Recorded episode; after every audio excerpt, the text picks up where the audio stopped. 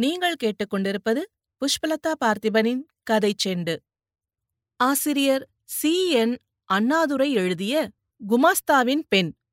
அத்தியாயம் ஒன்பது. நான் உதாசீனமாக நடத்த நடத்த அந்த தீ கொழுந்துவிட்டு எரியத்தானே எரியும். தீ எரியும் போது வேதனை தாழ மாட்டாது இப்படியெல்லாம் பேசிக்கொண்டுதான் இருக்கச் சொல்லும். என்னை சோமு உதாசீனம் செய்தபோது என் துக்கத்தை தலையணையிலே நீராகப் பெருக்கி தீர்த்து கொண்டேன் நான் பெண்பால் அவர் ஆண்பிள்ளை ஆத்திரத்தை காட்டுகிறார். காட்டட்டுமே அது எனது வெற்றியைத்தானே வெளிப்படுத்திற்று. சபாஷ் காந்தா என்று என்னை நானே பாராட்டிக் கொண்டேன். நேரில் பேசி பயனில்லை டெலிஃபோனில் பேசி பயனில்லை. கெஞ்சியும் கொஞ்சியும் மிரட்டியும் திட்டியும் எதனாலும் பலன் கிடைக்காமற் போயிற்று. ஆனால் சோமுவுக்கு வெகு வேகமாக வளர்ந்து கொழுந்துவிட்டெறிந்த தீ அணையுமா? எப்படியேனும் என்னை இணங்க செய்ய வேண்டும் என்று கருதி மறுபடியும் ஒரு நாள் வீடு வந்து பேசினான். அப்போது நான் சிறந்த வேதாந்தியான நீர் கேவலம் காமாந்தகாரத்திலே மூழ்கலாமோ? எவ்வளவு படித்தவர்? என் போன்ற கெட்டவளின் சகவாசம் ஆகுமா? வேண்டாம் சோமு விட்டுவிடு. நான் என்ன? என்னை விட உன் மனைவி அழகு என்று கூறுகிறார்கள். என்று நான் சோமுவுக்கு புத்திமதி கூறத் தொடங்கினேன். காந்தா வேதாந்தமெல்லாம் போய் வெகு நாட்கள் ஆகிவிட்டன. கையிலிருந்த காசில் பெரும் பகுதி அந்த இழவுக்கே அழுதுவிட்டேன். கடைசியில் ஒரு பணக்கார பெண்ணை கல்யாணம் செய்து கொண்டேன். ஆனால் வாழ்க்கையிலே ருசி இல்லை. உன்னை காண்பதற்கு முன்பும் நான் எத்தனையோ முறை உன்னை பற்றி எண்ணி எண்ணி ஏங்கியதுண்டு. என்னை பற்றிய செய்தியை கேள்விப்பட்ட பிறகுமா? ஆமாம். நான் தானே உன் நிலை கெட்டதற்கு காரணம். நான் வீணான வேதாந்தமும் விரசமும் கொண்டு ஏதோ உலகிலேயே நான்தான் புது நாயன்மார் என்று எண்ணிக்கொண்டு கல்யாண பந்தமே கூடாது என்று நினைத்துக் கொண்டிருந்தேன். அதனாலேயே உன்னை நான் கல்யாணம் செய்து கொள்ள மறுத்தேன். இந்த ஆறு வருடத்தில் நான் அநேக பாடங்கள் தெரிந்து கொண்டேன். உலகில் வாழ்க்கை இன்பம் இருக்க வேண்டுமானால் மனமொத்த காதலியை கூடி வாழ வேண்டும். பாடுபட்டு பிழைக்க வேண்டும். பலருக்கு நன்மை தரும் காரியம் செய்ய முயல வேண்டும்.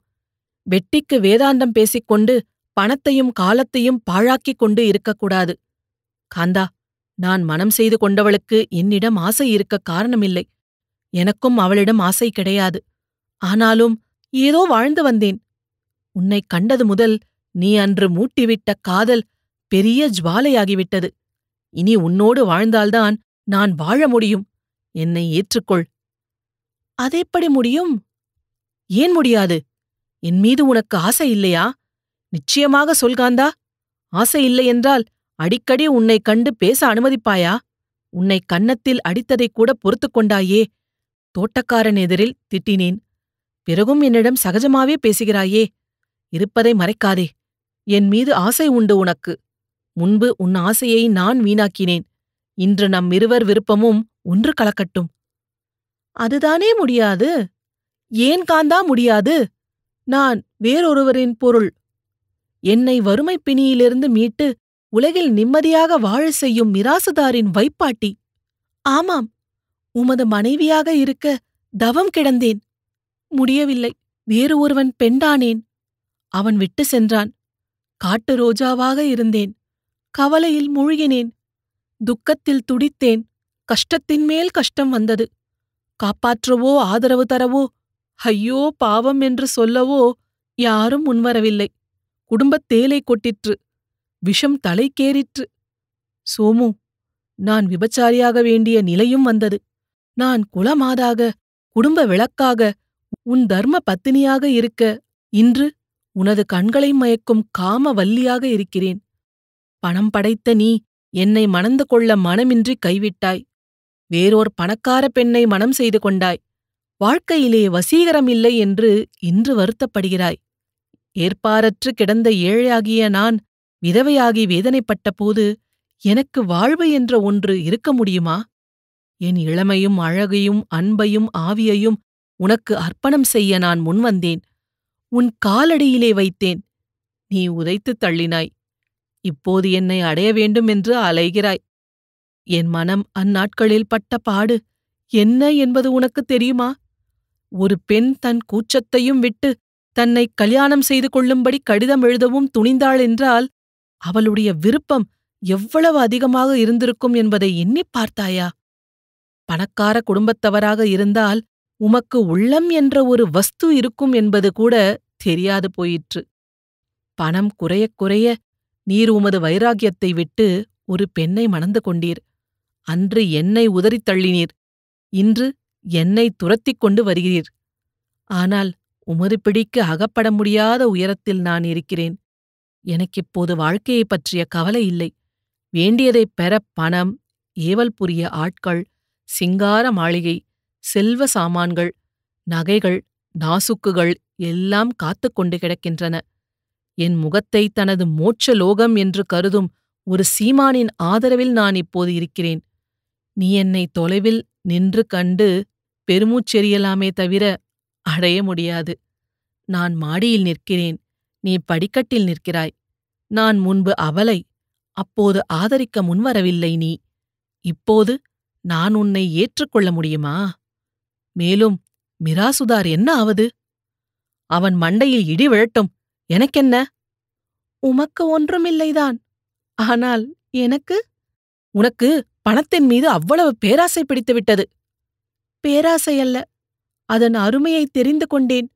அடைந்திருக்கிறேன். அதை இழக்க மனம் வருமா? பணந்தானா பெரிது. சந்தேகம் என்ன? வாழ்க்கையில் பணம் பிரதானமாக இருக்கும் விதமாகத்தானே உலகம் இருக்கிறது. ஏழையென்றும் பணக்காரர் என்றும் இரு ஜாதிகள் உலகில் இல்லாமல் ஒரே ஜாதியாக இருந்தால் இந்த எண்ணம் எனக்கும் இராது. இந்த கேள்வியும் பிறந்திராது. பணமின்றி எங்கள் குடும்பம் பாடுபட்டபோது பணமா பெரிது என்று வேதாந்தம் பேசிக்கொண்டு எங்களை யாரும் காப்பாற்ற முன்வரவில்லையே? பணம் எந்த விதத்திலோ என்னிடம் வந்த பிறகுதானே நான் பரிமளத்தோடு வாழ முடிந்தது?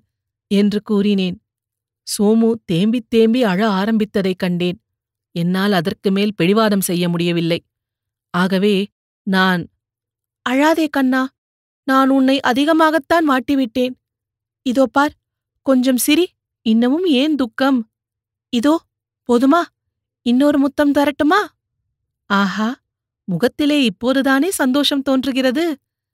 சோமு இப்படி உன்னை தழுவிக்கொண்டு கொஞ்சிக் குலவ நான் எவ்வளவு நாட்கள் எண்ணி எண்ணி கிடந்தேன் தெரியுமா? வியர்வையை துடைத்துக்கொள். இதோ முந்தானியால் துடைத்துக்கொள். இனி உனக்கு நான் விருந்தாக இருப்பேன். பயப்படாதே. மிராசுதாரர் கண்களில் படக்கூடாது. விஷயம் அவர் காதுக்கு எட்டக்கூடாது. கொஞ்சம் ரகசியமாக இருக்கட்டும். ஆனால் நீதான் என் ஆசை நாயகன். என் இன்பக் களஞ்சியம். என் உல்லாச புருஷன். என் உயிருக்கு உயிர். ஏன் இன்னமும் விம்முகிறாய்? கண்ணே இதோ பார்.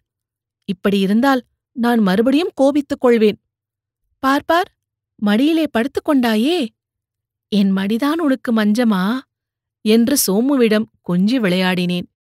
என்னிடம் தஞ்சமடைந்த சோமு என் இதழ் சுவைத்தான் முத்தம் தந்தான் இன்ப ஆற்றிலே நீந்தினோம். ஆறு ஆண்டுகளுக்கு முன்பு அடைய முடியாமற் சோமு இன்று என்னிடம் அடைக்கலம் புகுந்துவிட்டான் அடிமை நம்பர் இரண்டு என்று என் மனதிலே பதிவு செய்து கொண்டேன். சோமுவும் நானும் மிக்க சல்லாபத்தோடு சில நாட்கள் உதகமண்டலத்தில் இருக்க முடிந்தது. மைசூர் ரேசுக்கு சென்றிருந்த மிராசுதார் பலத்த நஷ்டத்துடன் உதகை வந்தார். சென்னைக்கு பயணமானோம். சோமு நியூ மோட்டார் கம்பெனியின் சென்னை ஆபீஸுக்கு வேலையை மாற்றிக்கொண்டு சென்னை வந்து சேர இரண்டு மாதங்களாயின. அதுவரை எங்களின் இன்பக் கனைகளாக கடிதங்கள் இருந்தன. காதல் சுவை சொட்ட சொட்ட கடிதம் எழுதுவார் சோமு. நானும் மனமகிழ்ச்சியை அவருக்கு தெரிவிப்பேன். இருவரும் ஆவலோடு ஒருவரை ஒருவர் ஆலிங்கனம் செய்து கொள்ளும் நாளும் வந்தது. இத்துடன் இந்த அத்தியாயம் நிறைவு பெறுகிறது. அடுத்த அத்தியாயத்தில் மீண்டும் சந்திப்போம். இதுபோல பல சுவாரஸ்யமான கதைகளை கேட்க கதை செண்டு சேனல்ல மறக்காம லைக் பண்ணுங்க கமெண்ட் பண்ணுங்க ஷேர் பண்ணுங்க சப்ஸ்கிரைப் பண்ணுங்க. நன்றி.